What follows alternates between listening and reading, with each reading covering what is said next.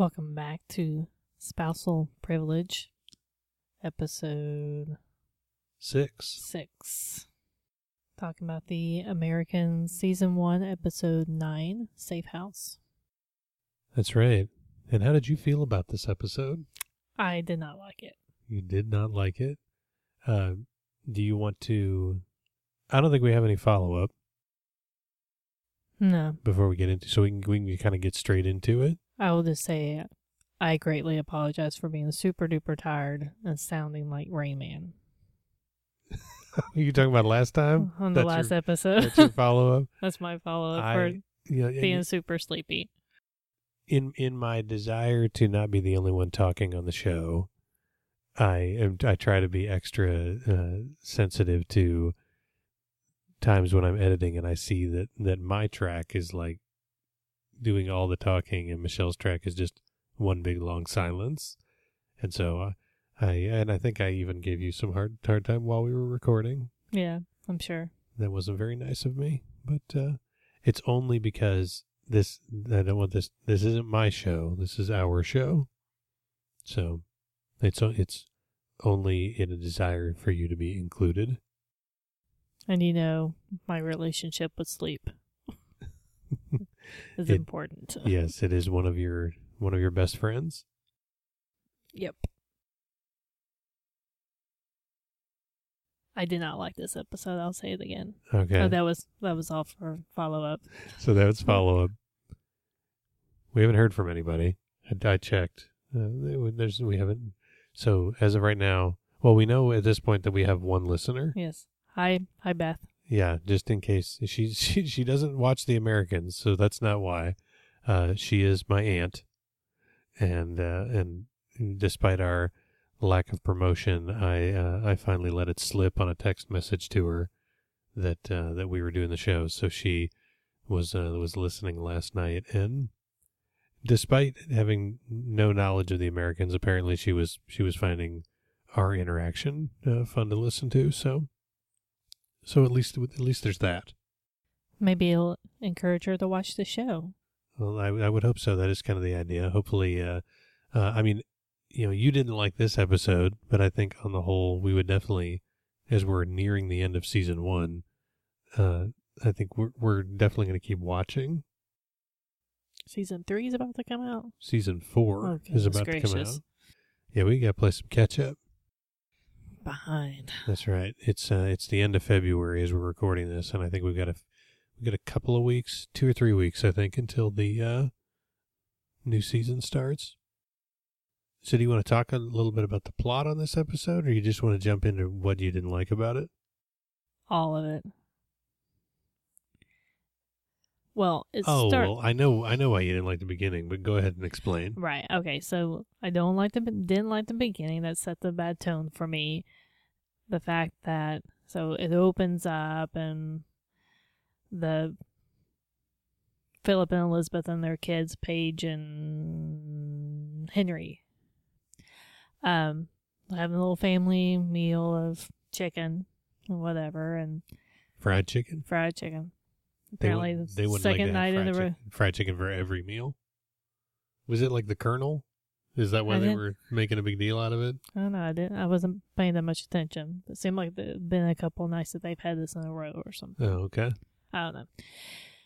Anywho, so Elizabeth, I think she's the one that starts to talk and say, you know, well, we have we have some news for you, You're- and you're pregnant.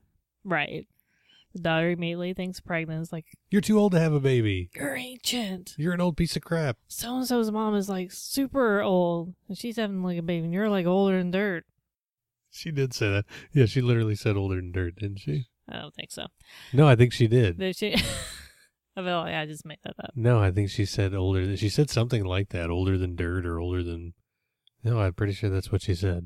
Hmm, We'll have to wait. You're Rewatch that. ancient. Maybe did she say Something you're- more like you're that. Ancient?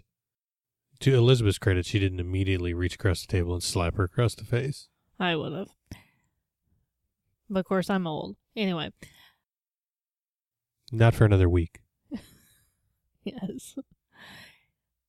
Uh, But we're not. We won't talk about that. no. Michelle is currently 39. That's all anybody needs to know. I get to join the the four year olds This is in a the, few weeks. no, this is the first and last time we will discuss Michelle's Michelle's age on the podcast. She is currently 39. Yes. So if we never talk about it again, that means that that's that's all that's on record.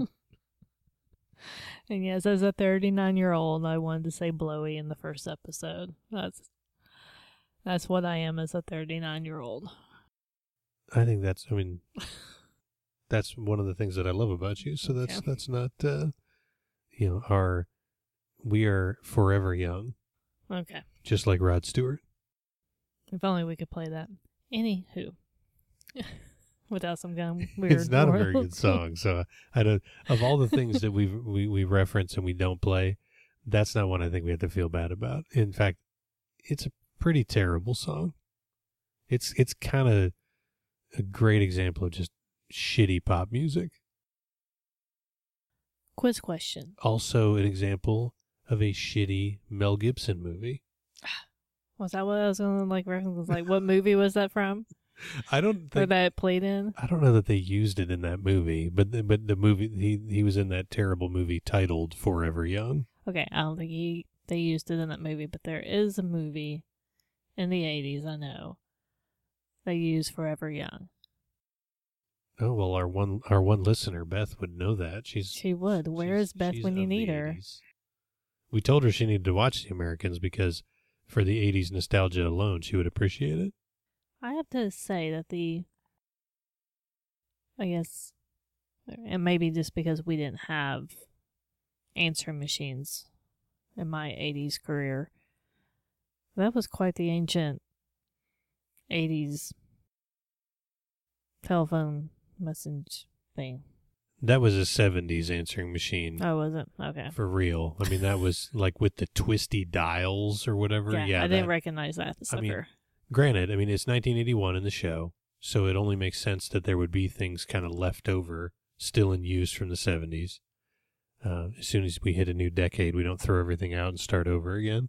Well, today we kind of do because everything's fucking garbage, and we have to buy new stuff all the time because nothing gets made to last.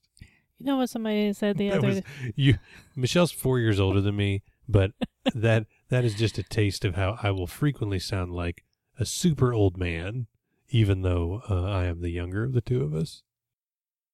Somebody said the other day that instead of buying print cartridges for their printer, they just buy a new one. Because basically the printer is cheaper than or almost like slightly There are more there, expensive. there are inkjet printers on the market today. Uh, this has been the case for almost ten years now. In fact, I think it's been about that long because back when I was still doing the IT work, I recall reading about the first one. It was HP, probably over a decade ago now. HP released this printer that was selling at Walmart for 25 bucks. It was it was like a 20 or 25 dollar inkjet printer. So and it came with one black black cartridge and one color cartridge and the replacement cartridges cost more than the entire printer. So it was it was the, kind of the first example of you know without even having to do any high level math, any algebra, you could just go, "Oh, I'm out of ink. Let me go to the store and see how much that costs to get new ink. Oh, it costs $35? Never mind, I'll just buy a new printer." Meanwhile, the landfills.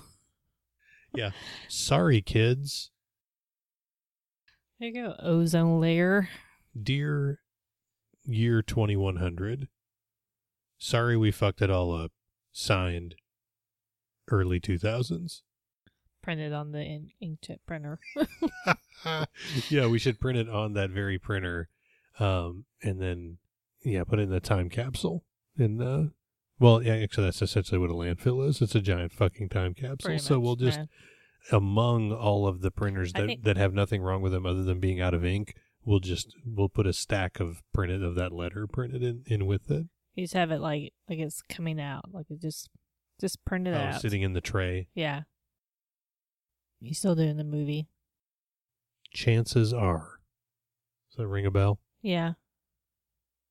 Possibly. That's the. There are multiple songs called "Forever Young." The the one by Rod Stewart, the shitty pop song one, uh, was in the movie. Chances are Quickly play it.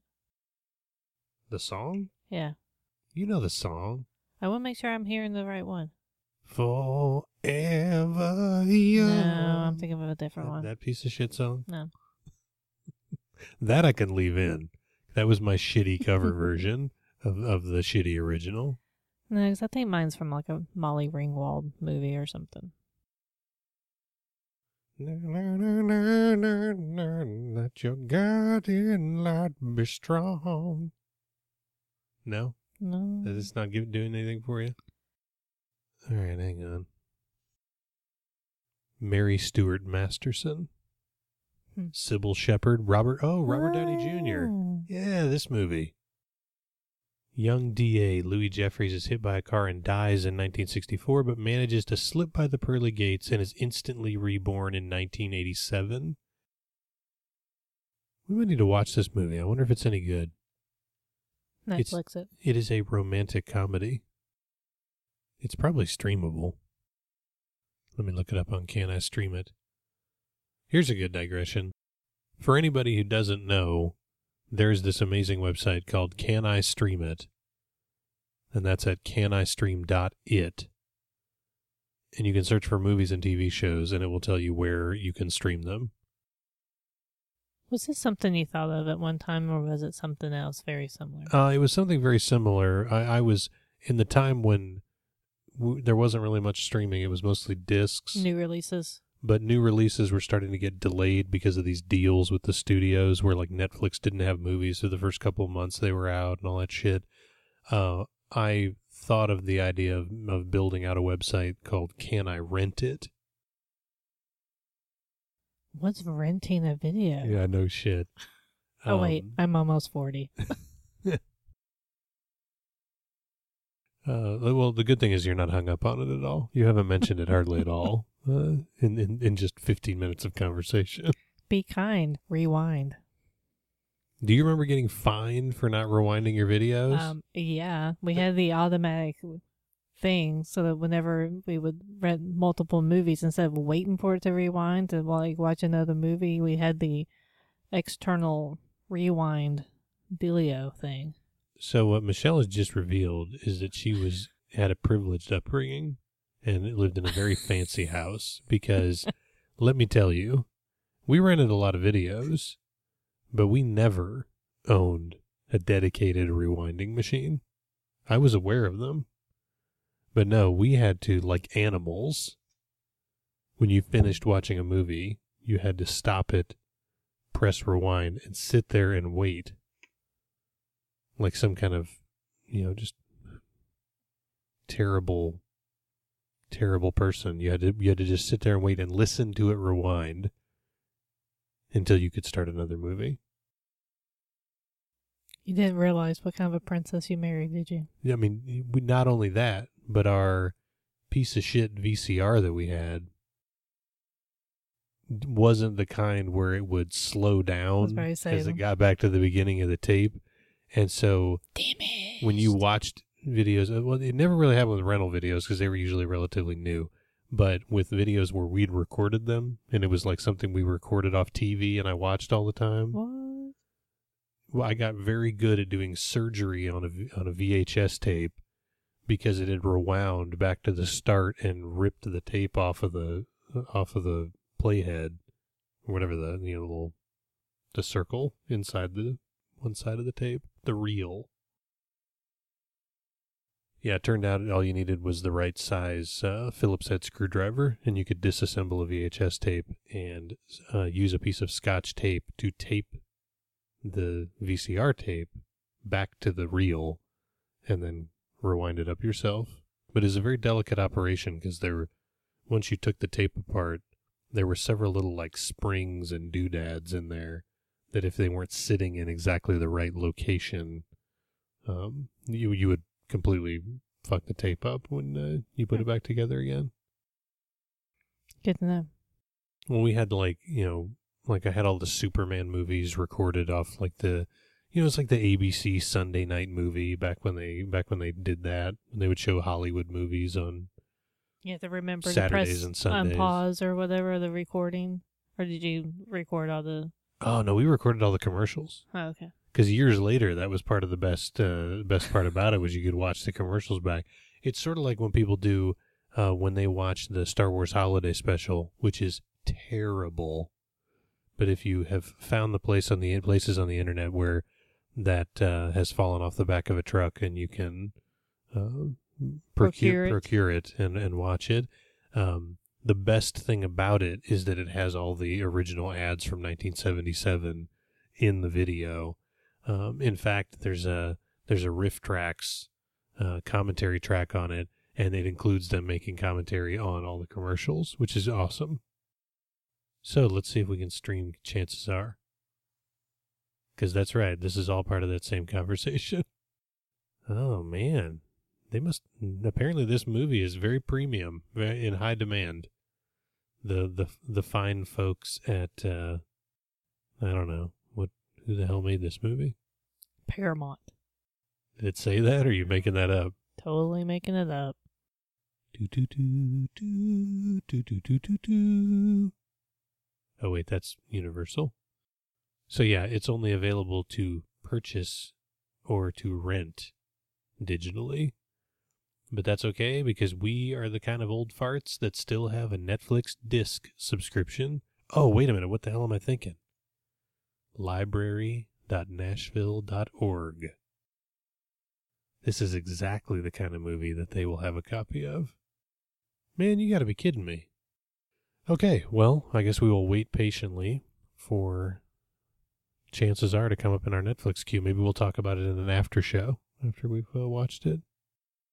But I do think it's a totally different song of Forever Young. it's like a soft little something. I'm telling you, it's like Molly Ringwald movie or something. So it's not this.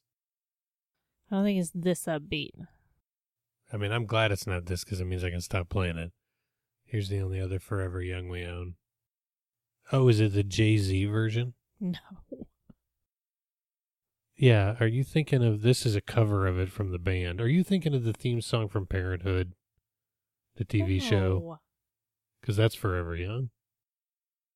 No, but That's the Bob Dylan one. I it's like a like they're at a dance or something, or like either somebody's dancing or somebody's sitting at a dance. Are you thinking of the African Anteater ritual? No. and Dan did I did the African Anteater ritual the dance. From one of the greatest movies of all time. It is a great movie. Can't Buy Me Love. Doctor McDreamy. Man, that's a good movie. You know what else we there's that one and then the other one that we haven't watched in a long time. We have it though. We could watch it is Loverboy. Oh yeah, When he's the pizza boy, that's right. but he's like a gigolo. Well, not to be confused with Mystic Pizza. You know who's in that? Not Mystic Pizza. Shitload of people are in that.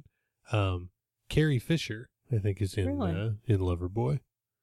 It was in that period of time when she actually did some movies, and then she was like, she had a lot of stuff going on. I'm glad she's kind of gotten things back together, but uh, It like does this high pitched like Forever Young thing. It's like Forever Young. Da da da da. oh my god, you're talking. That's fucking Napoleon Dynamite. It's the dance at Napoleon uh, in Napoleon Dynamite. Forever young, I want to be forever young. Yeah. Do you really want to live forever? It's Alphaville. It's this. Yeah. But it's in another movie, I swear. It's not just Napoleon Dynamite.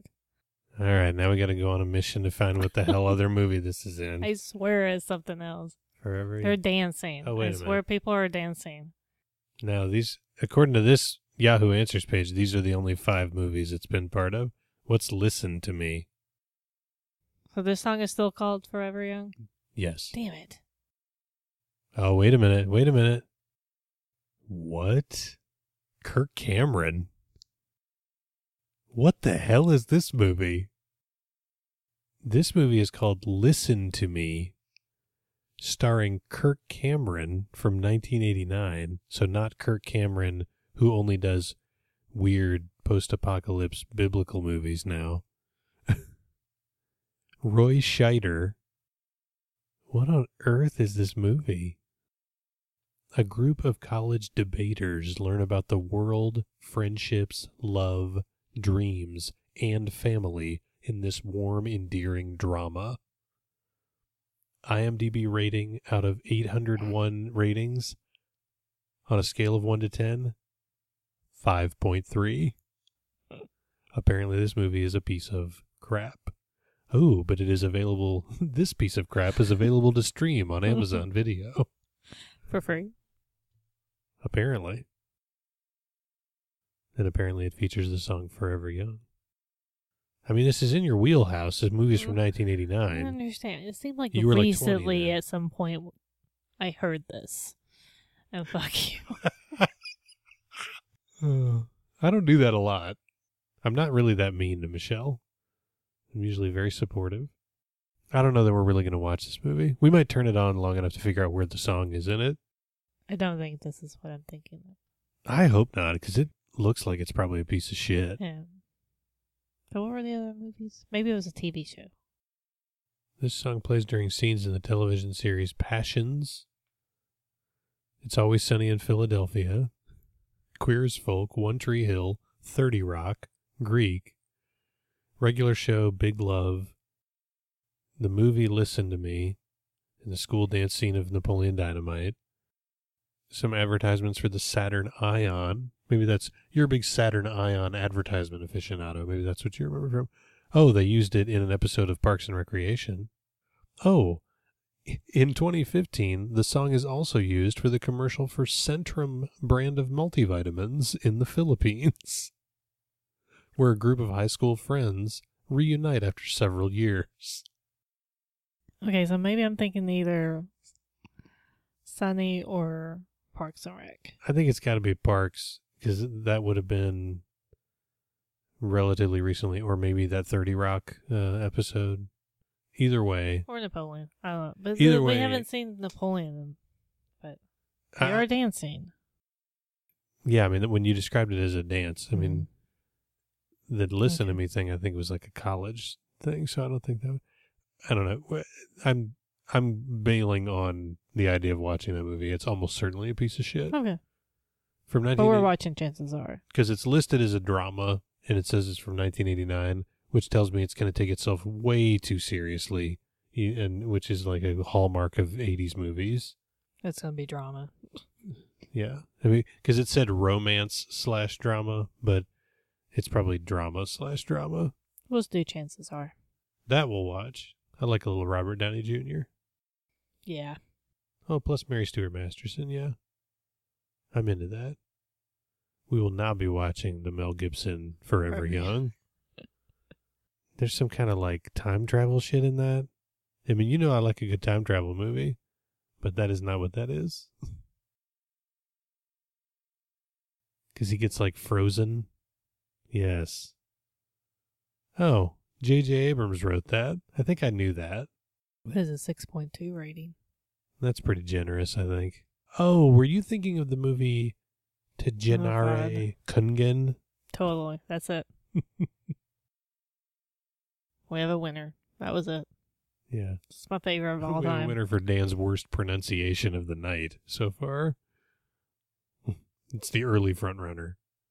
Okay, so Back to the Americans having some chicken. oh right, the very beginning of the episode. Right. Okay, now that we've been talking for thirty minutes, I think you're right. I think we should start uh, talking about the Americans. Elizabeth is not having a baby. They then decide this. Well, basically, the child then realizes, oh, wait, shit, not a baby. Oh, crap. What's the other thing that my parents would have to tell me that would be big news? Separation, or as Elizabeth puts it, hitting the pause button. Actually, it was Philip that I said that. figure that. Figure once I said Elizabeth, it'd be Philip. And Paige thinks that's bullshit. She actually said that. Yeah, she did say bullshit. She called him out on it. Anywho, so he leaves that night, Yes, he packs up his weird old timey looking suitcase. sits outside of his son's bedroom door, knowing that his son is in there sad. And I'm sad. I feel like the, the little boy. I, I was having a little moment when when that was happening.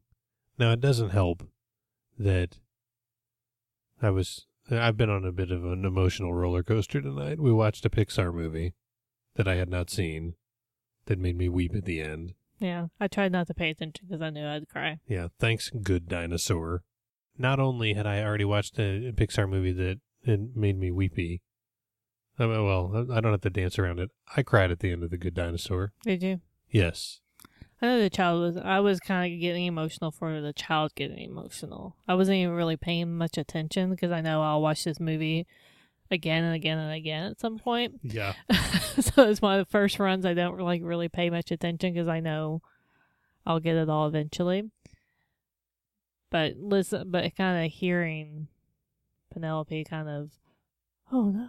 I mean, she like I well, I was worried going into this because one of the reasons we didn't go see it in the theater was that we were. I had definitely heard that it was pretty. Yeah, I mean, it was pretty intense. Uh, you know, like the, the things I had read were that it was more intense than any other Pixar movies had been, and when you think about some of the scenes in things like Toy Story three or WALL-E or other things, I mean, there's some pretty you know emotional moments in those. or like up. Yeah, I mean, or you know, just in general, like things that even little kids are, you know, get worried and that kind of thing. So when people had said all this about Good Dinosaur, I was, I was concerned and didn't want to take Penelope to the theater to to, to see it. But yeah, it wasn't, um, it wasn't that bad. I mean, it was definitely, it was definitely intense. But, um, but of, course, and of course, there's you know, hey, so spoiler alert for Good Good Dinosaur. Um, yeah, big surprise. It's a uh, it's an animated movie about uh like a kid character. Uh, guess what? One of the parents dies because of course it does. It's kind of weird how that happens. Everybody gets orphaned or separated or something terrible happen. You know, it's Because like even in How to Train a Dragon, of course, that we didn't. mo- well, do we really know where his mom had gone? well, I mean, the the first one pretty much frames it up like his mother's gone. Yeah, and then I mean, yeah. So here's what we're gonna do: we're gonna list a bunch of movies, and as soon as we say the title of it, you'll know it's a spoiler alert coming for that movie.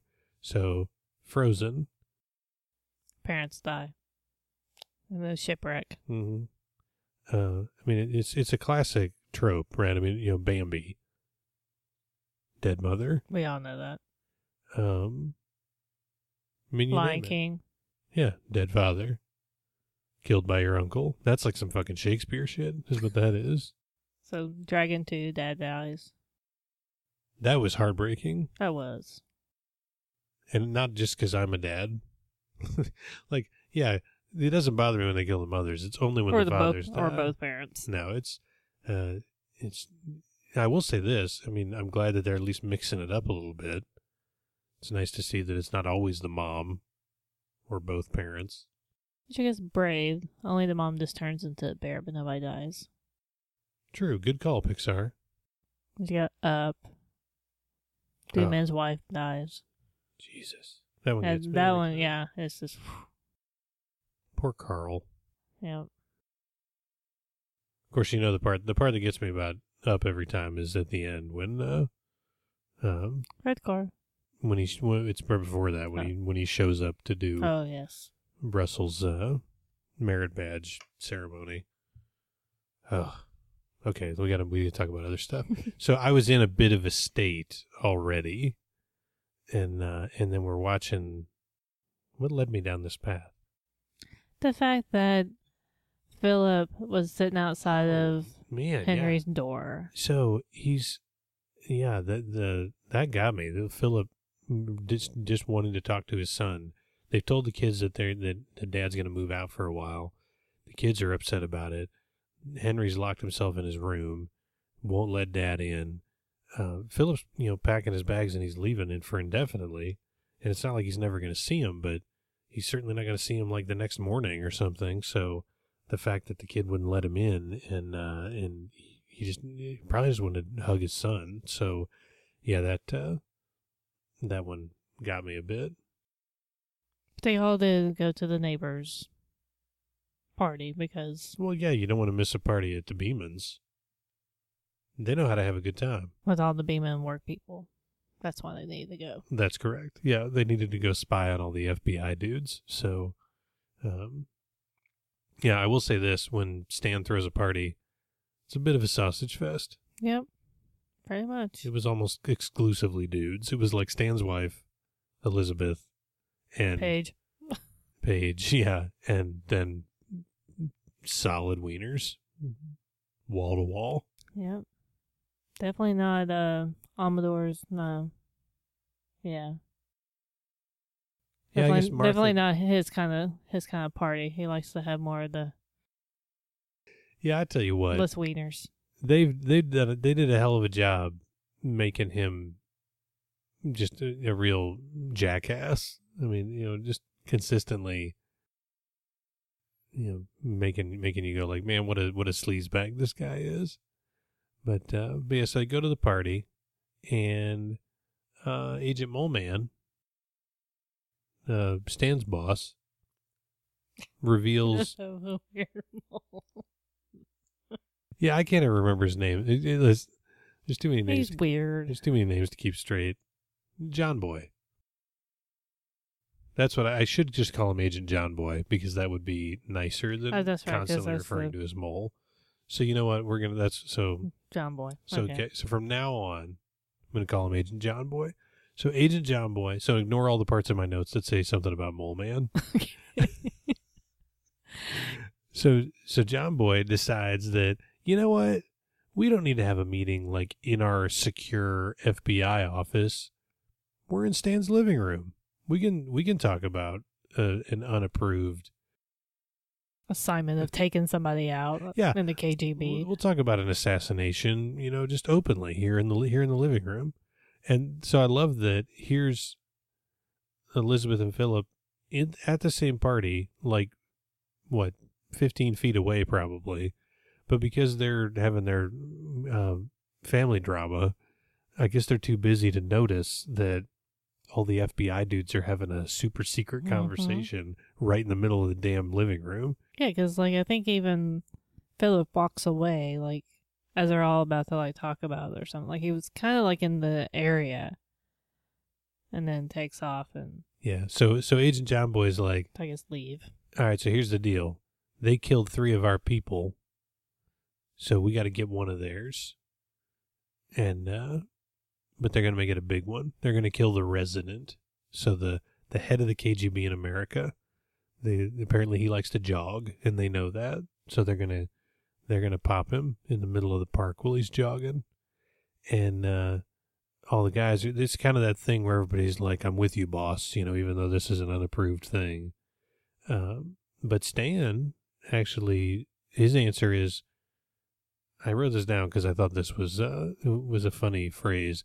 He said, "Well, if this is extrajudicial, I'd rather stay away." So I like that extrajudicial, Mm-hmm.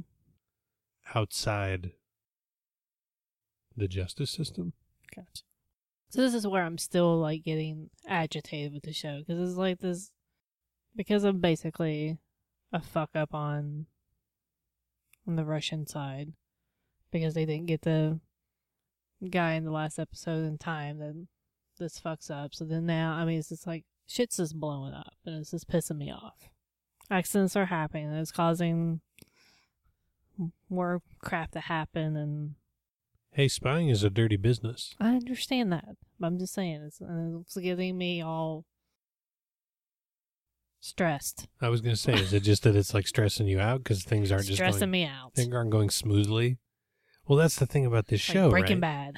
Because our main characters it's it's like that where your main character is, is doing bad things and so smoothly would be like be what like they're not having any problems being russian spies and so they're just succeeding and then america gets taken over by the russians No, but and then the flip side would be go America and they find them out and murder them.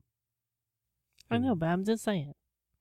So this the whole show is going to be stress. That's what I know. That's what it, that's what it is. That's their I'm deal. saying, It's stressing me out. That's why when the dude came up with the premise, he was probably like, "Oh man, yeah, we can string this out for a while because that people, some people will like this. Can will, will get people to be invested in characters on both sides, and they can't possibly all win, and so there'll be all this conflict all the time.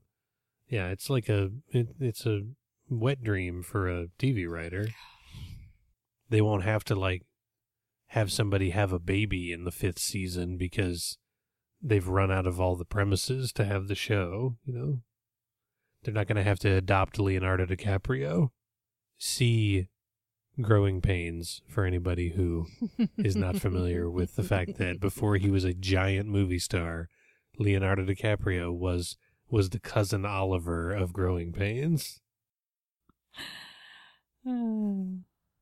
And for all you young people who aren't listening because because nobody is um the the cousin Oliver was uh that's a reference to the Brady Bunch. They added him in like I think the last season Yep. and he was the worst. Oh my god. Terrible. And that was it was a classic thing all through the like 70s and 80s on TV. You'd be you'd, you'd pop a a new character in just to add to spice up the show. Or in on, in the case of like a Mad About You, you have them have a kid, Yep. which that was pretty much like the end. it Like, pretty effectively wrecked the show. They really actually was that like in their final season? I thought it was kind of like the final episode or something. No, it was. no, because they had the cried out thing. I remember them doing that. Didn't they have a thing? They had an episode where they left it in the cab. I don't know. Might have been I remember the episode. crying out. There was definitely, um, there was at least like a full season of that. That's just what happens when I mean the show's been on for years and years, and the network wants it to keep going because people are watching it and they're making a shitload of money on it. So uh, it, it happens. That's why that's I think we've become fans of these shows where they have a limited run or they you know at least they have less episodes like this. Thirteen episode seasons, you know, even if they're on for five or six seasons, chances are it's not going to get that stale because they'll have somewhere to go, and they have enough time off between seasons to actually come up with a an overall story, and they're not just, you know, making crap up week to week. That was one of the problems with 24, I think, was that Mm. you'd have like half of a season where they really had no idea what they were doing because they weren't sure how the they maybe they had an end in mind but they didn't really know how to get there and so they'd stumble through and it'd be boring or they'd you know do the same crap over and over again. Damn it chloe. But that was fun. that was great. I never get tired of damn it chloe. Jack i can't possibly move the satellites in time. Damn it chloe. I'm oh, okay i moved them. It, was, it was always like there is an impossible you know you you asked me to do something that isn't physically possible and all he would say was damn it chloe and she'd be like Okay, fine, I'll do it. okay i, I got it uh, You said the magic words. okay it's ready i sent it to your pda oh boy You're just so serious face. I'm so this is like the this is the all digressions episode Yes. is what this is That's what happens when I'm awake. Did you know that an extrajudicial killing is the killing of a person by governmental authorities without the sanction of any judicial proceeding or legal process? Well, that's nothing like the Americans. nothing at all. They're common in Iraq, Central America, Colombia, Afghanistan, Pakistan, Bangladesh, several nations or regions in Africa, Jamaica, Kosovo. Jamaica? Shit. Yeah, mom. That was really horrible. Yeah, I'm pretty sure that was racist against Jamaicans. Me too. Yeah. I mean, you might as well talk about smoking weed or something, or the bobsled team. A good bobsled team. I mean, I guess that's not racism. That's like an actual historical fact. You dead man? Yeah, man. Yeah, the lucky egg. Yeah, you want to kiss my lucky egg? This is good like a, coffee beans, I think. Is there like any source? Oh, I guess they have sources here. I don't know. This seems like the most poorly written Wikipedia article ever. So Stan doesn't want to have any part of any extrajudicial stuff. He's- Correct. He's, like, hey, this is a shady op. You know, I'm, I'm not. I'm not in it. I'm out. There's only extra, not judicial killing.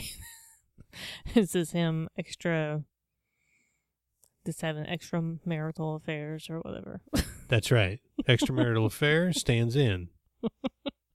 Extrajudicial killing Not so stands much. out. Exactly. At least for now. Correct. At this moment. At this moment early in the episode, he does not believe in that. He does not want to participate in that. Have you ever participated in that? Knew it. What? You got the cards and all that? So for everyone, I'm going to include in the show notes a special link. I'll find it somewhere of Crank Yankers, a short-lived show on Comedy Central where comedians would do prank calls and then some people would make puppets and they would reenact the, the prank calls. And there is a classic one called Spoonie Luv. Are you talking about the whole thing or the whole thing? the the whole message or the or the hoe part, the hoe part where I call her a hoe and stuff. Um, it's delightful. It's it's Spoonie Luv from up above. it's it's Tracy Morgan calling a flower shop and telling them what he wants. Dang it! It's a lot of stuff for a card. Yeah, he, I think she he- has. he calls a flower shop and he dictates what he wants on a on a card I gotta get another card. for some flowers he's gonna send, and it's all the it's it's great. Want me to write all this? Okay, that's at least that's at least the audio, so that'll be good enough if uh if I can't find anything else. Okay. oh, oh, I can't write that.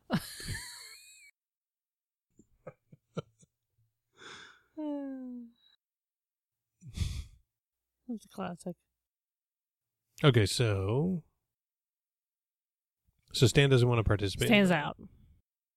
And of course, so Amador's like, "Oh, okay, cool. Um, enough work talk. Who's that hot lady over there across the room?"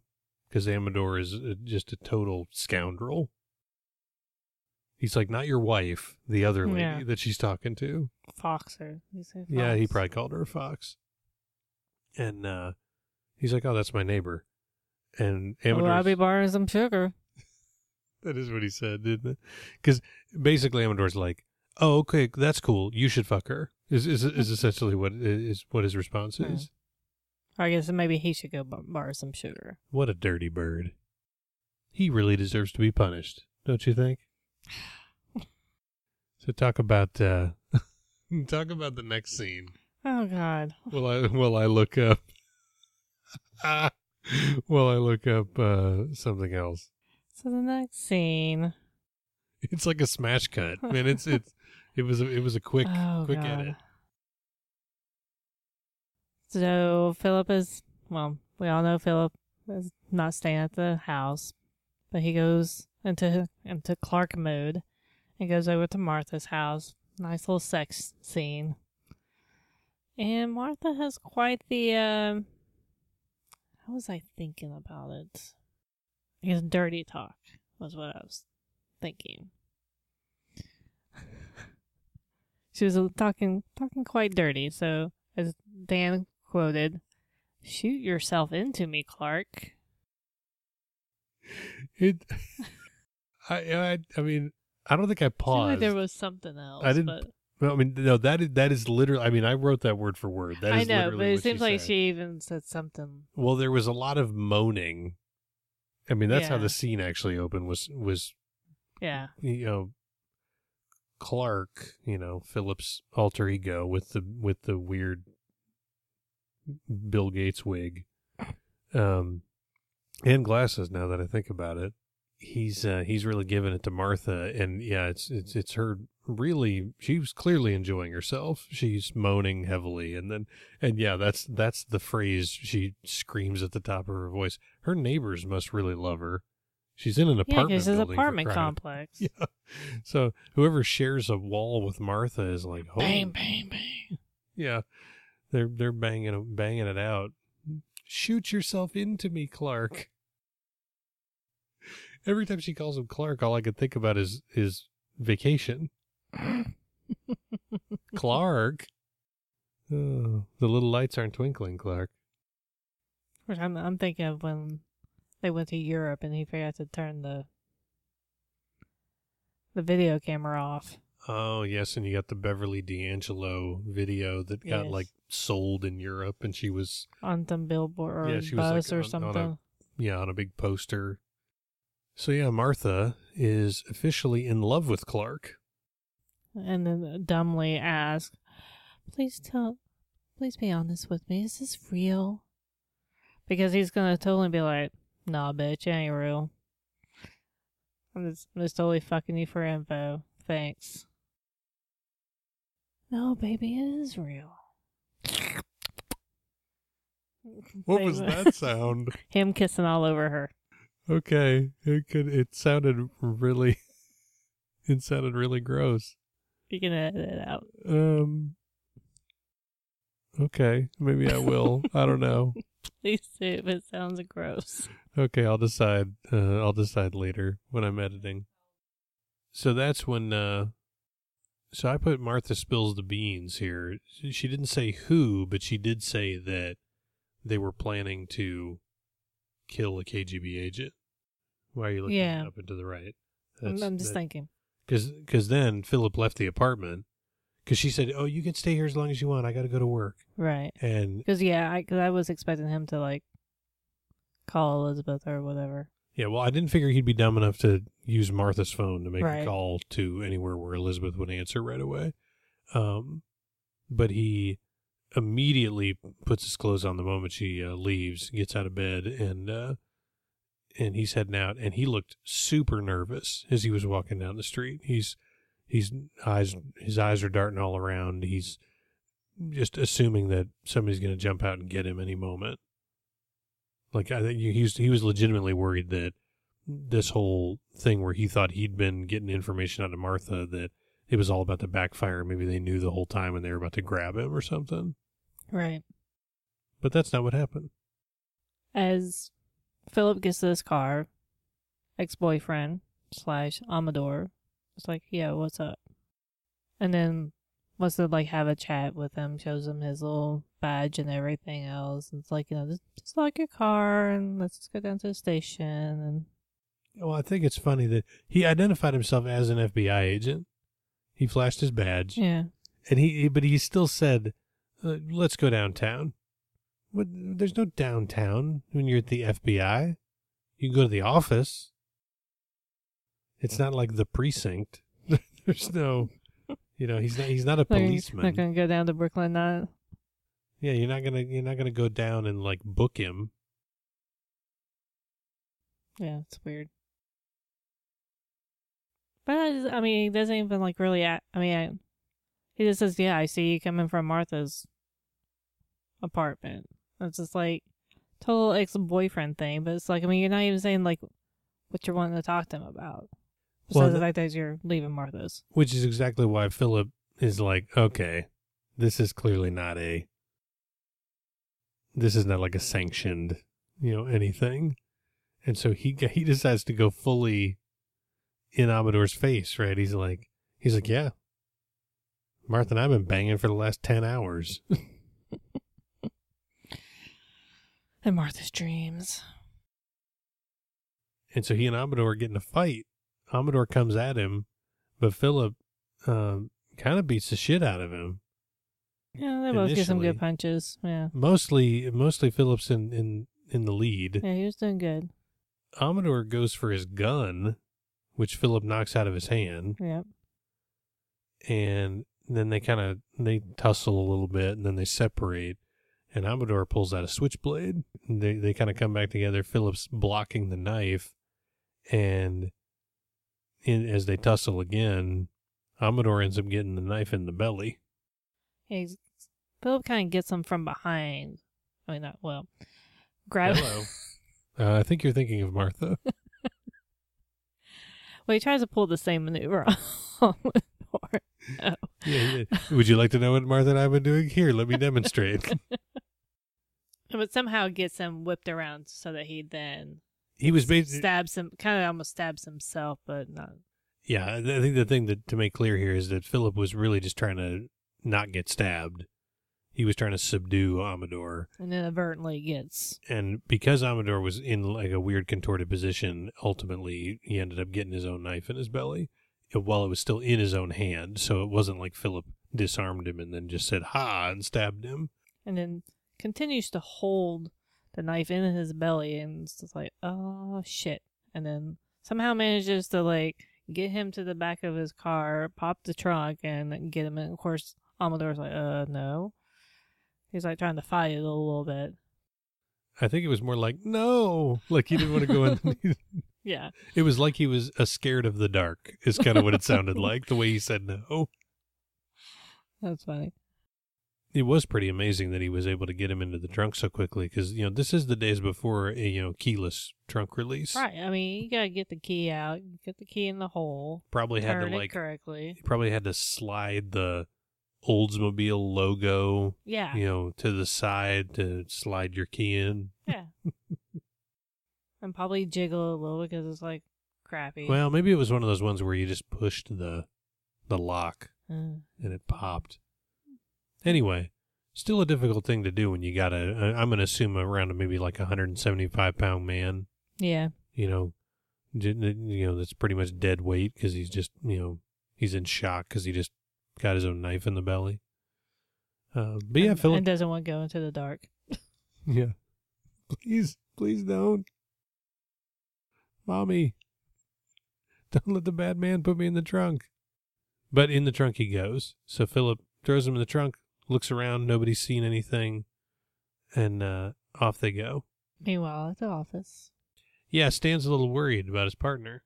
'Cause- we both know his nervous twitch, but apparently he's had it for a while. With the weird eye thing. What makes you say that?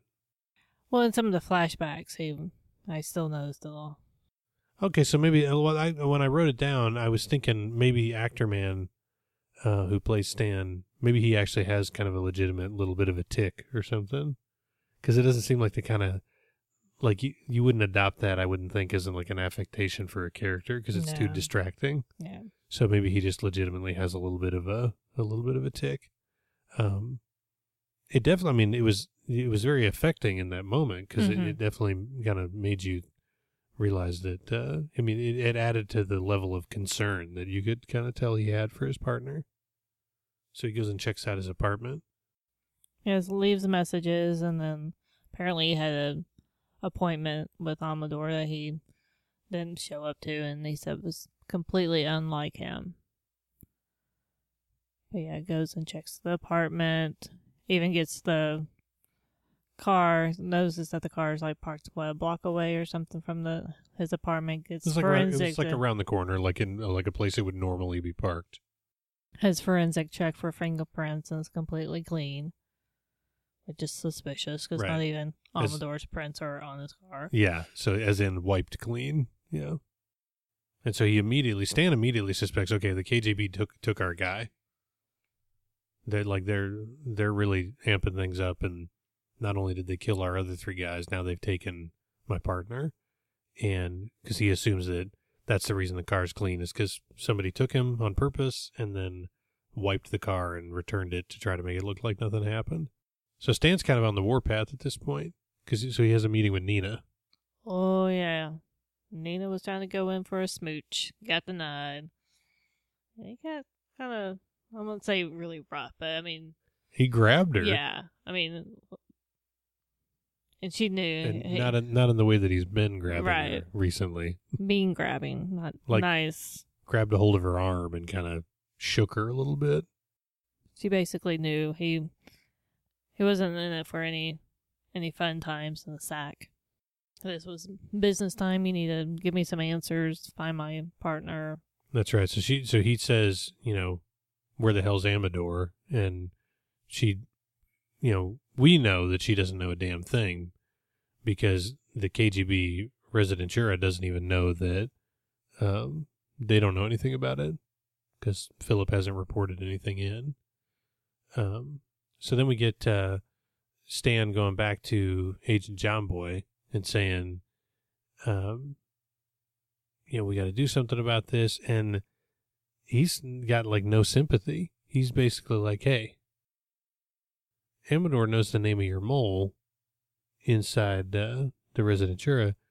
Um, he's probably going to give her up. So we got, you know, we might have, we might have to just let Amador get, you know, just basically wrote him off. Yeah. I agree. And Stan was pissed. Oh yeah. And this was all as they were in the park planning the uh the operation to to kill the resident when he went for his morning jog. And so Stan was now game on. He was- That's right. He signed up for the extra judicial killing. That's right. I was trying to think of uh, He's all in. the extra bubblegum tagline I was gonna I was gonna make a joke about, but but all I could think of instead was get a little closer with Arrid extra dry. I can only think of double mint gum. Yes.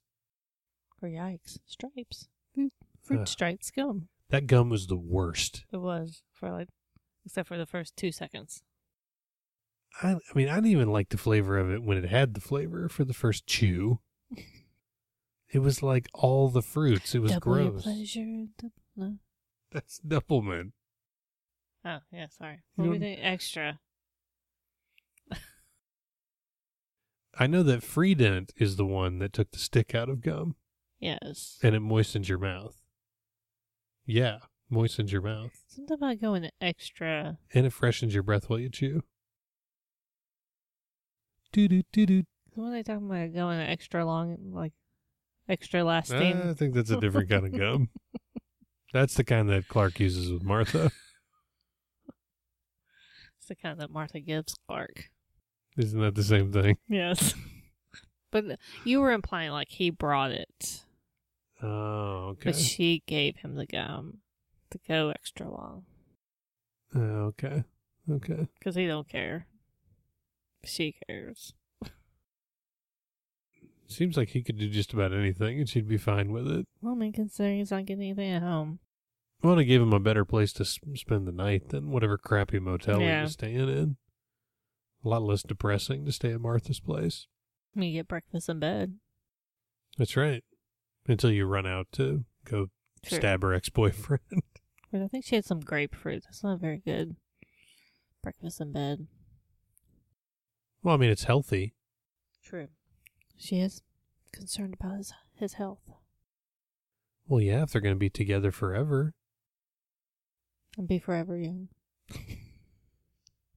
circular circle. It all comes back around. after they talk about, a- after Agent John Boy is like, basically, eh, Amador can can fuck off. Like what? Like he's he's just out of luck. Then we uh we cut to Amador. You know, Philip's trying to keep him from dying in their little safe house place that they've got, which, by the way, was the name of this episode, Safe House. So we, we got a couple of different safe houses here. Circle, circular. It's not the kind of safe house stuff you thought was going to be going on in this episode. You thought it was just going to be all Stan and Nina boning down in the safe house. I did not think that. That's what didn't you said last week. Did I say that? Yeah, you were like, "Oh, there's going to be a lot of fucking next week in, Oh. the, in the safe house." Tells you how much I, I really just wanted to go to sleep. about it being the safe sex house. Oh, okay. Instead, there was zero sex in the safe house. Uh, Correct. So yeah, Philip's trying to keep Amador from dying, trying to get some information out of him. Elizabeth comes and goes a couple of times. You know, mostly Philip there hanging out with him. The nice, nice wig. Yeah, she looked like um, Pilgrim, the Puritan. Puritan. Yeah, yeah. The I mean, either one. The the, the Pilgrim's Pride is what is, is what the name of that wig is. And then the, she had the John Lennon glasses on. Yeah. uh, along with it. And I was thinking the moment she walked in, even though she had that get up on, I was like, He's gonna know. I'm like, Amador, this dude is a grade A poonhound. There's no way, even in shock, stabbed, and whatever, that he's not going to recognize hmm Elizabeth. So it was actually at this point that I thought, Which, of course, had me even more nervous and not liking the episode because I was like, oh, God, no. oh, see, because here's where it led me. I was immediately like, oh, okay. So Amador's not getting out of this alive. He's going to die.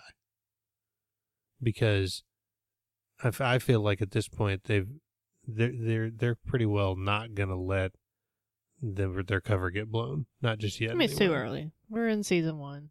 they uh so so yeah that was that was kind of where i was at i was like okay he's he's gonna die um but he does so they they played this a little bit different than i thought they would he starts talking like he recognizes her but he's kind of delirious and and he's done morphine and stuff so he he thinks maybe he picked her up in a bar 'Cause that's where he picks up most women. i mean that would be the, the majority of women he encounters Hmm. If all- I if I ones- recognize you, it's probably from a bar.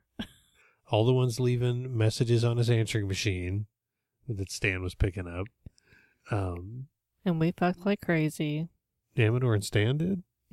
no, I mean, I know they were close as partners, but I, no, I um, missed that in the flashbacks. Amador and whoever he thinks Elizabeth is.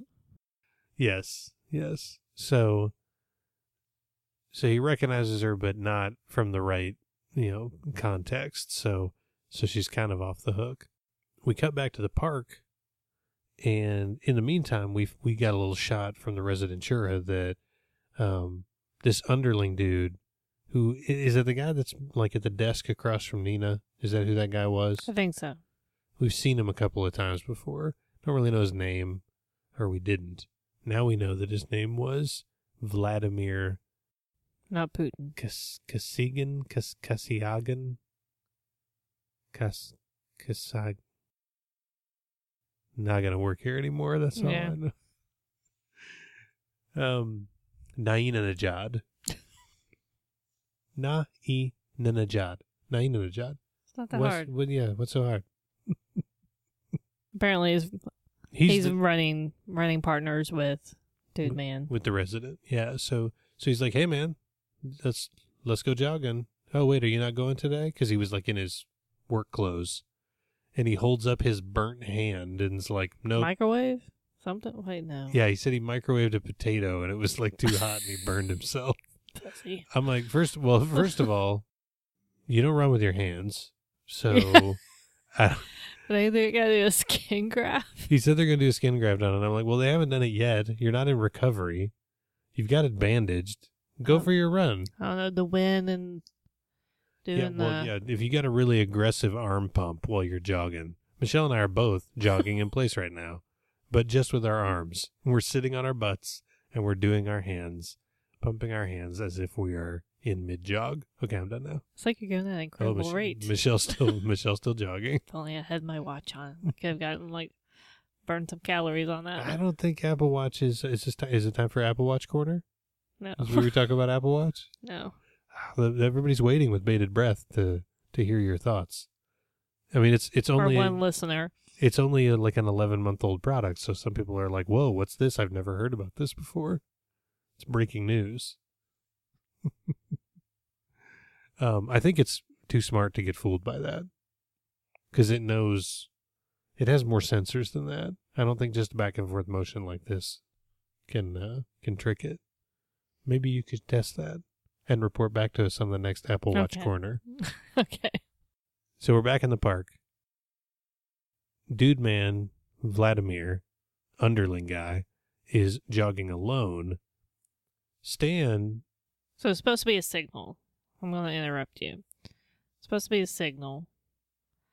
So, guy on a park bench reading a newspaper. FBI means- agent. yes. Means, I'm just saying, for average Joe person that's in the park, they will see Secret FBI agent, undercover.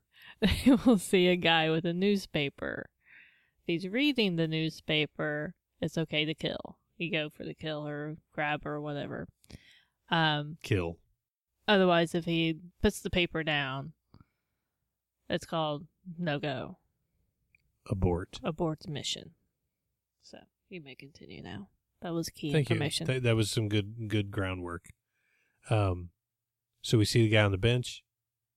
he, we got some joggers. There's a jogger coming.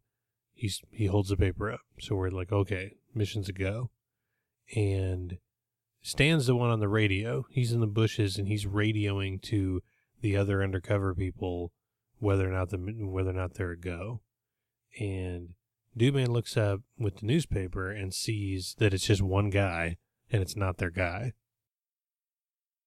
And so he not only does he take the paper and stop reading it, but he's like he's like god damn it and he he like folds the newspaper up and he throws it in the trash can next to the next to the bench that he's sitting on. He's really pissed that they don't get to have any extrajudicial murdering today. Stan, the the guy next to Stan in the bushes, is like, "Abort, dude, abort!" And and Stan's like, "You know what? Fuck it." And and so Stan radios to the other jogger guys that are FBI guys, grab him, which is exactly what Agent John Boy told him not to do. Yep. So Stan's like, "Screw it! I'm I, I got to do anything to get my partner back." And so he grabs him up, takes him to the safe house no sex.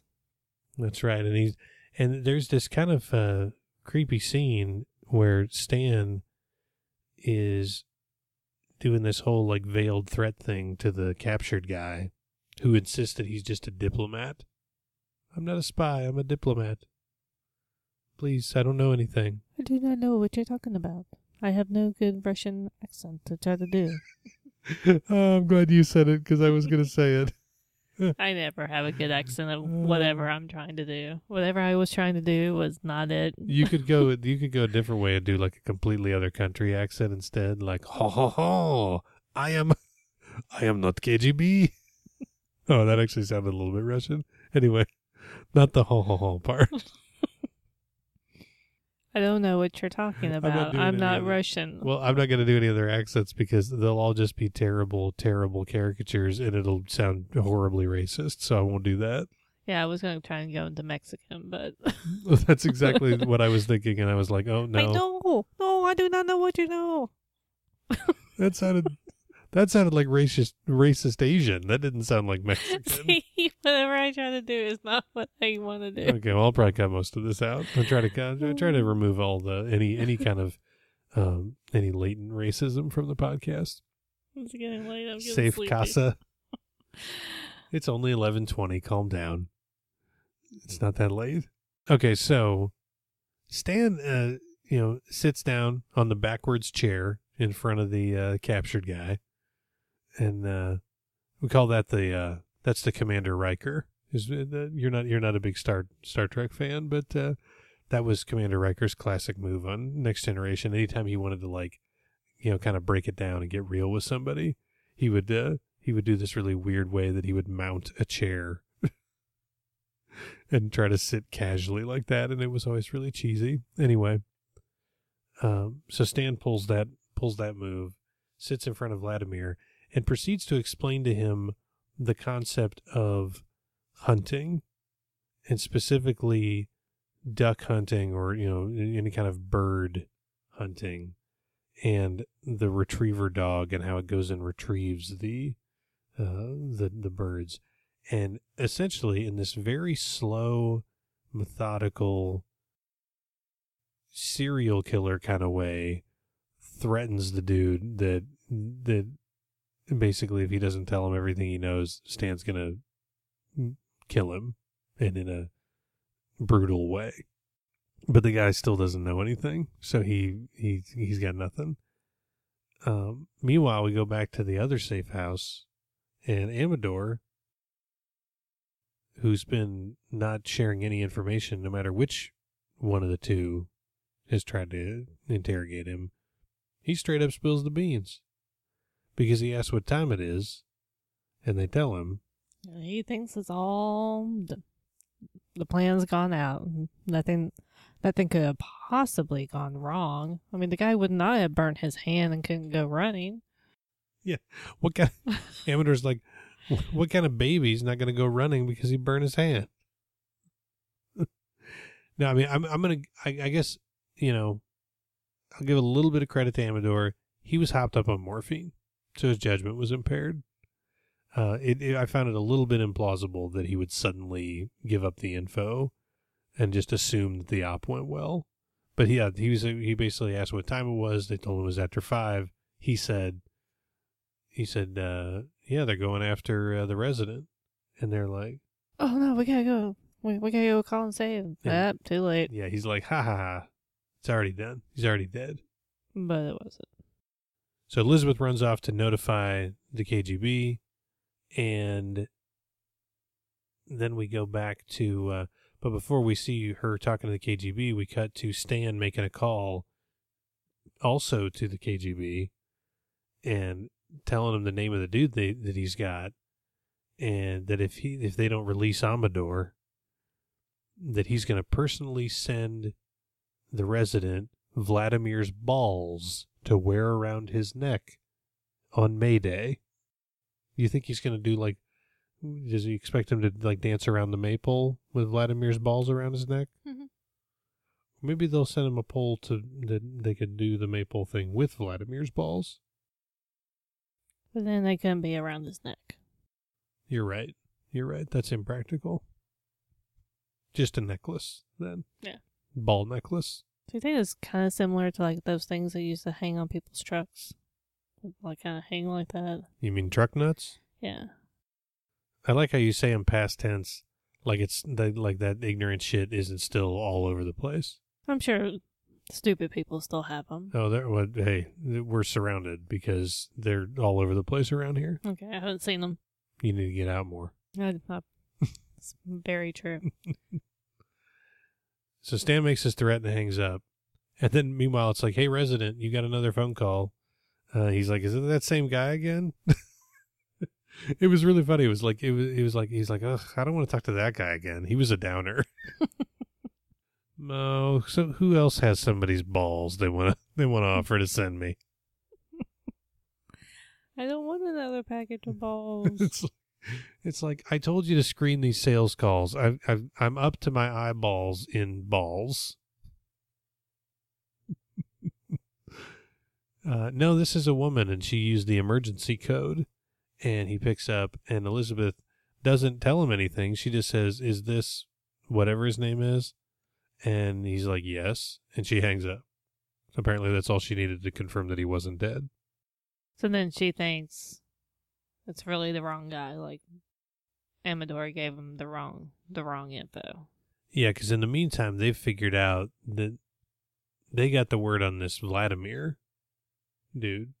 The secretary told Elizabeth on the phone before she talked to.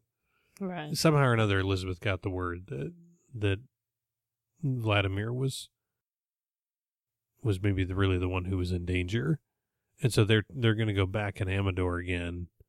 Um, and Philip walks over to question him, and they were going to get hardcore because they had the gun, and then they decided they were going to put him out of his misery. Because Philip said, uh, I wouldn't let a dog suffer like this, would you? "Yeah, that's right. That's exactly what Philip said." And asked Elizabeth, and she agreed, "No, I wouldn't." So, so we'll we'll take him out after we get this last bit of information. But surprise, Dead. Amador's dead as hell. But they think uh, they think he was lying, so they don't Mhm. they don't think the resident's in danger. Uh, so they dump the body. We don't see that, but we we we see um, Agent John Boy standing over the body with Stan, and he tells Stan that he's going to pull every agent, and this is now their top priority to basically get vengeance for Amador. And I don't know if it's the kind of thing where like maybe those other FBI guys weren't part of their immediate unit. And so now it's personal or whatever. I would think the that this would not be any top more of a top priority than the other three dudes who died already. Yeah. But whatever. TV. Trauma. Oh, and Agent John Boy is like, you know, you're uh it's probably too late to exfiltrate your uh your mole because Not my mole. it's definitely not too late to exfiltrate his mole. Maybe it is. Maybe it's it's too much a part of it. It's too much a part of his personality. Do you what do you think?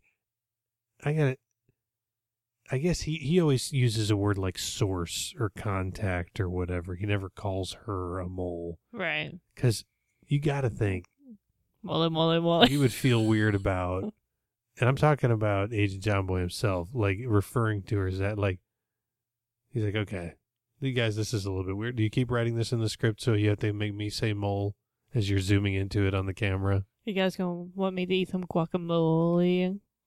He says, you know, chances are Amador's, you know, wrecked your your source because he's spilled the beans, and Stan's like, absolutely not. He didn't talk, and uh, John Boy says everybody talks. It's biology. So I mean, his his opinion is, it there is no matter of you know resisting it that that they can some amount of torture or whatever will break everybody down and they'll talk, which is interesting because maybe at some point he'll be the one who's somebody's trying to get him to talk. I don't know. I was just thinking about that, you know, um, because if that's his thought process, then maybe that means he wouldn't hold it very well under under questioning. Cool. I mean, he's a douchebag, so I'd kind of like Yeah. to see him get the screws put to him. That would be cool. We get another flashback at this point, and uh, it's now that Amador's dead. I guess they decided, hey, um, we did all that work for you know eight and a half episodes, making him look like a dick. So maybe we'll uh, we'll we'll dra- we'll throw him a bone and give him a flashback where he seems kind of like a nice guy, and so we we get him and Stan in a car. Look, I don't know if they were like on a stakeout or what they were doing. They were just hanging out, and we find out that Amador was in Vietnam, and so it changes his outlook on life, and that's why he kind of lives for the moment and tries to fuck everything that moves, and um, and he he, he talks about uh, Tempus Fugit, time flies. But what is it that he says that like I'm trying to think how the what he was really talking but it was like even though yeah he gets around and whatever but it wasn't like loyalty but it was something that was it was like this a word that like it was like I guess a non-negotiable for him of what he was his character Okay, so what he said was that shame is not an option for him. Right. So I mean, I think that I mean uh, it was it's about his character, and that's why he was reflecting on it. Then that whole scene, that's why Amador wasn't going to give give up any info. Oh, okay. I see. I see what you're you're saying that um you're interpreting that as him basically saying that he would he would not break his you know his go back on his word or Yeah. whatever. Okay. Okay. I I read the whole thing as especially since he led with the whole Tempus Fugit thing that that our time's limited.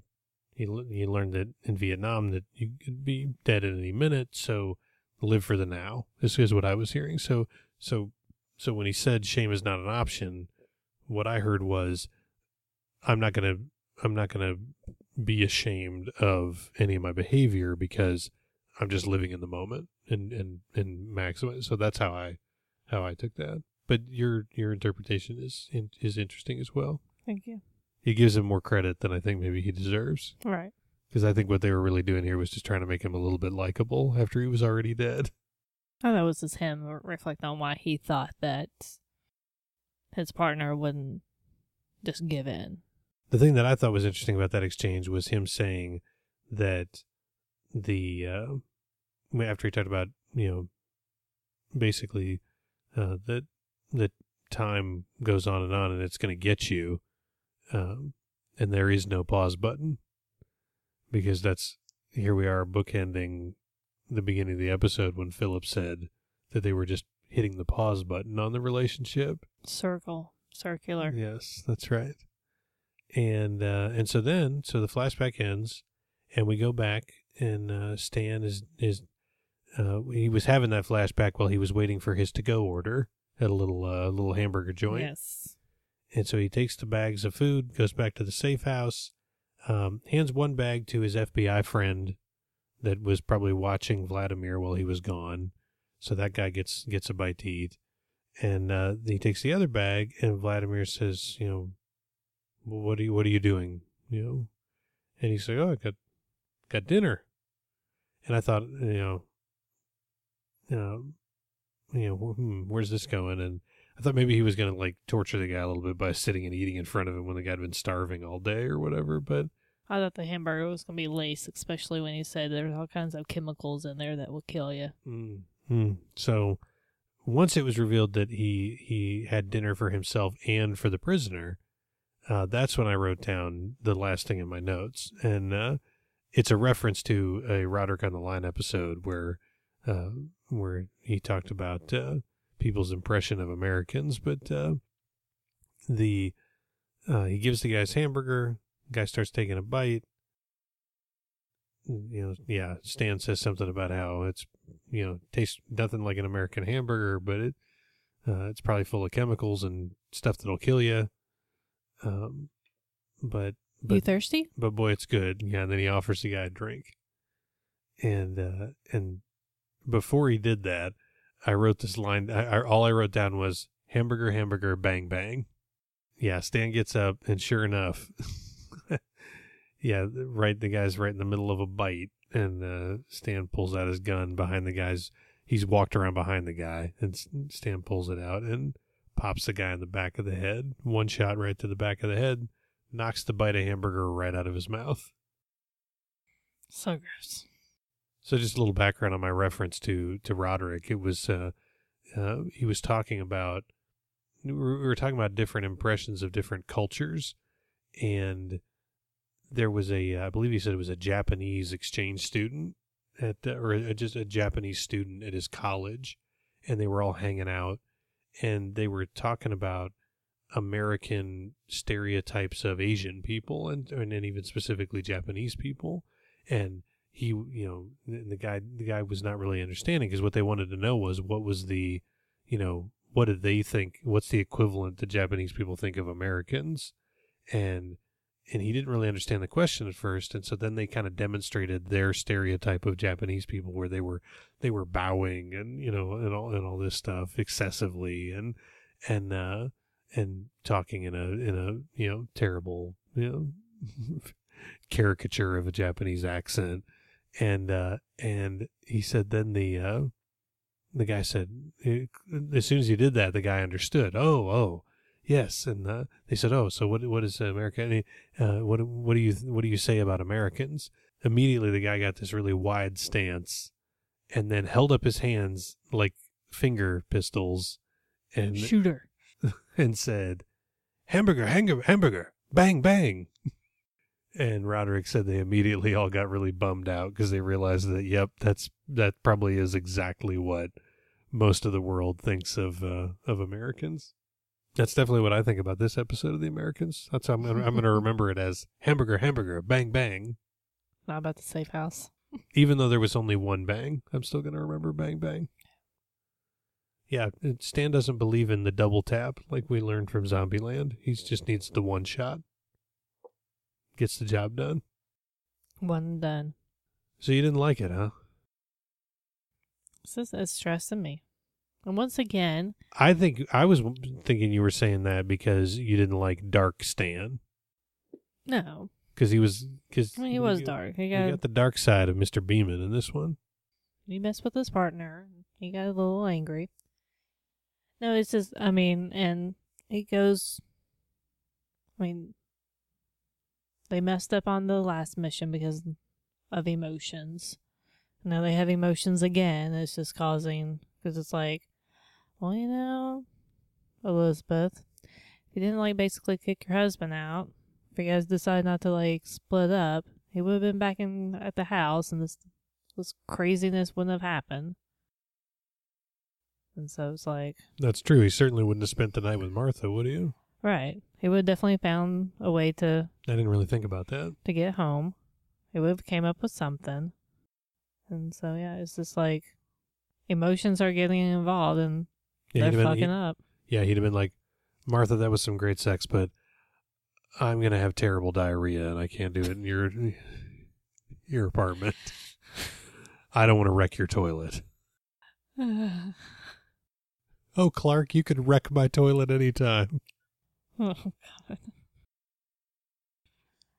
But no, yes, mul- lots of emotions are taking place between the two of them that's causing crazy things to happen. My question to you is we got this great wisdom from Amador that there is no pause button. So I interpret that in this way.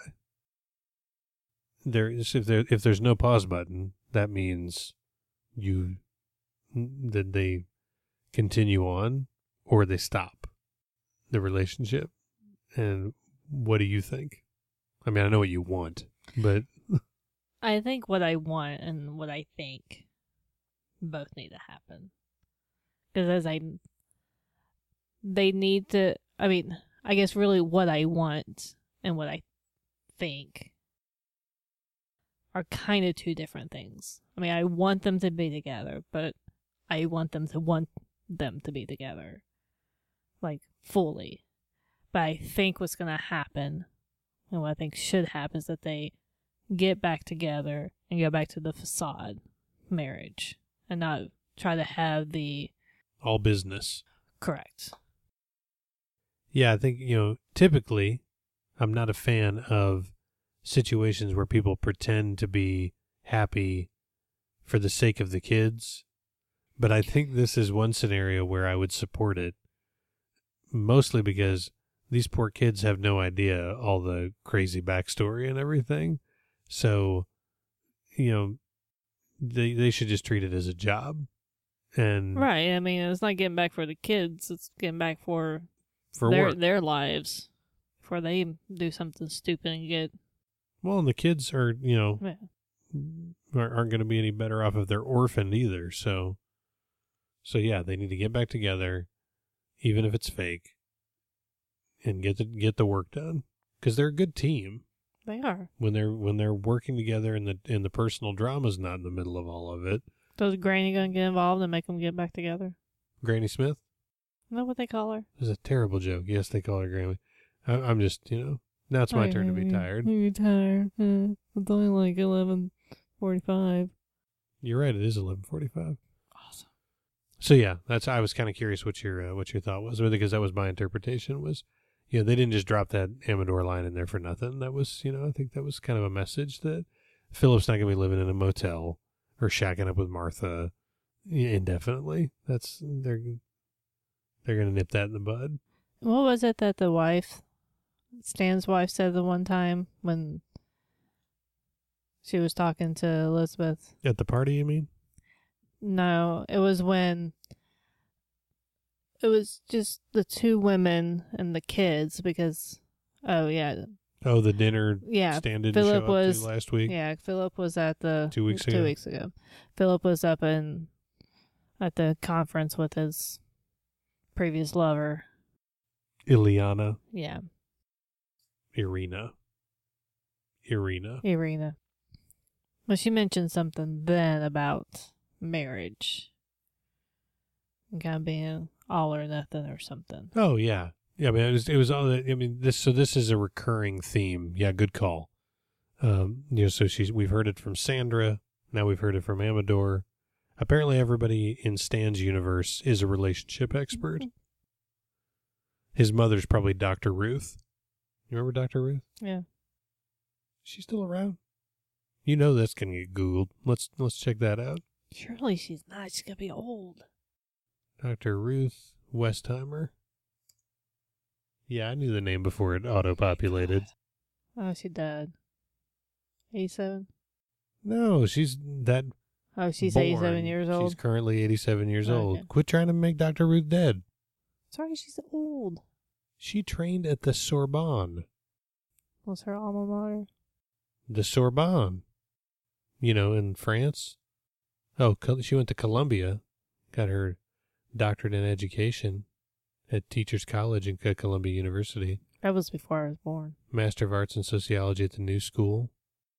But this says the New York Times described her as a Sorbonne trained psychologist who became a kind of cultural icon in the 1980s. Go to her website.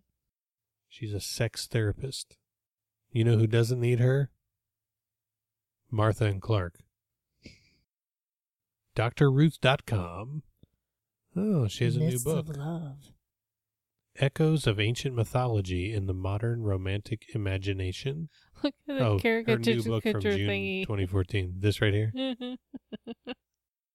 It's a little animated GIF of Doctor Doctor Ruth. Every once in a take her little glasses off and clean them and put them back on. It's funny. Oh, the new play about the life of Doctor Ruth. What? Becoming Dr. Ruth. Oh, played by the mom from that 70s show. I never really watched that show, but that's a good casting choice. She kind of looks like her. Mm-hmm. So one woman show. Oh, this article's from 2012. I'm gonna guess that probably didn't run for very long. That was an annoying little pop-up Yeah. ad that was uh, trying to escape from my mouse. Thanks, New York Times. Eat a dick. Okay. So anything else you want to talk about the good dinosaur? No. Thumbs up or thumbs down? I think it was good. Like you said, the graphics were really good. Like Yeah, the water with the rocks underneath. I mean, I think it. I, it was a little bit clear to me that this is a, this is a movie that, by the way, got delayed coming out because Pixar like completely scrapped it and rewrote the entire story. So it took them like I think like two years longer to make it than they originally wanted to.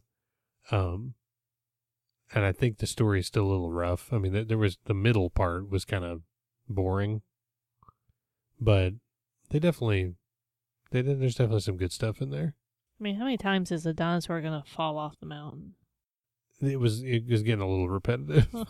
the, the their animation quality, it really is amazing. The the level they're they're achieving. I mean the the textures, even like the dinosaur skin, and and that kind of stuff. I mean, really phenomenal.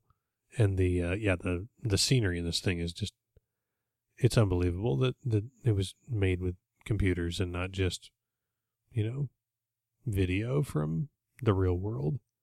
But uh, it's definitely the second best Pixar movie this year. Inside Out uh, was definitely better than this, but Nobody died in that one.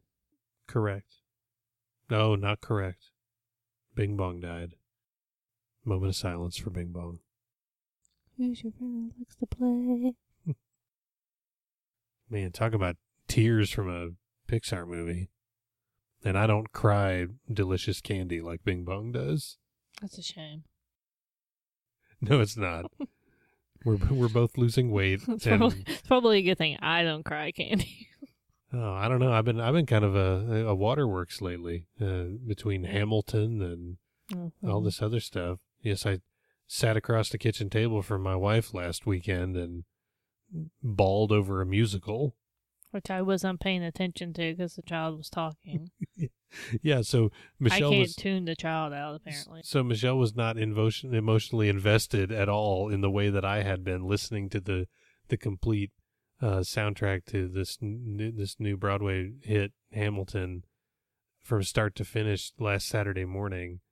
And so we come up to the finale, the last couple of songs, and and I it just you know I was total waterworks, and I look up and Michelle's just kind of looking at me like um you know like oh oh is What happened? is this is this good? What's wrong? Your eyes are leaking. Uh, and then later in the day, I tried to explain to her why it was affecting me so much, and I practically broke down again just trying to explain the damn thing. So, uh, so anyway, Stop talking about it before you cry again. no, I'll be fine. And uh, so yeah, it's been and it's been a, a pretty long week work wise and all that. So, so that that's probably contributed to my uh, my sensitive nature.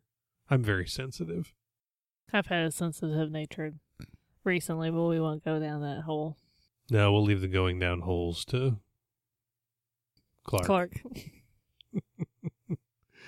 All right, on that perverted note, I guess we'll wrap it up for this week. Hopefully, Clark wrapped it up. I certainly hope so. I'm I'm really concerned for their medical well being. All the people on this show. I mean, his, I don't have to his worry about Amadors gonna- anymore.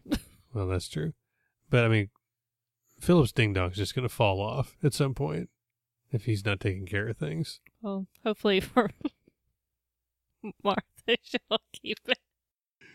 You're great. You know that. I'll cut out your snort. Have a great week, everybody. You can find us at spousalprivilege.com. We're at spousalpriv on Twitter. Michelle's M. Wersh on Twitter and Instagram. And I'm nerd.is. Thanks for listening.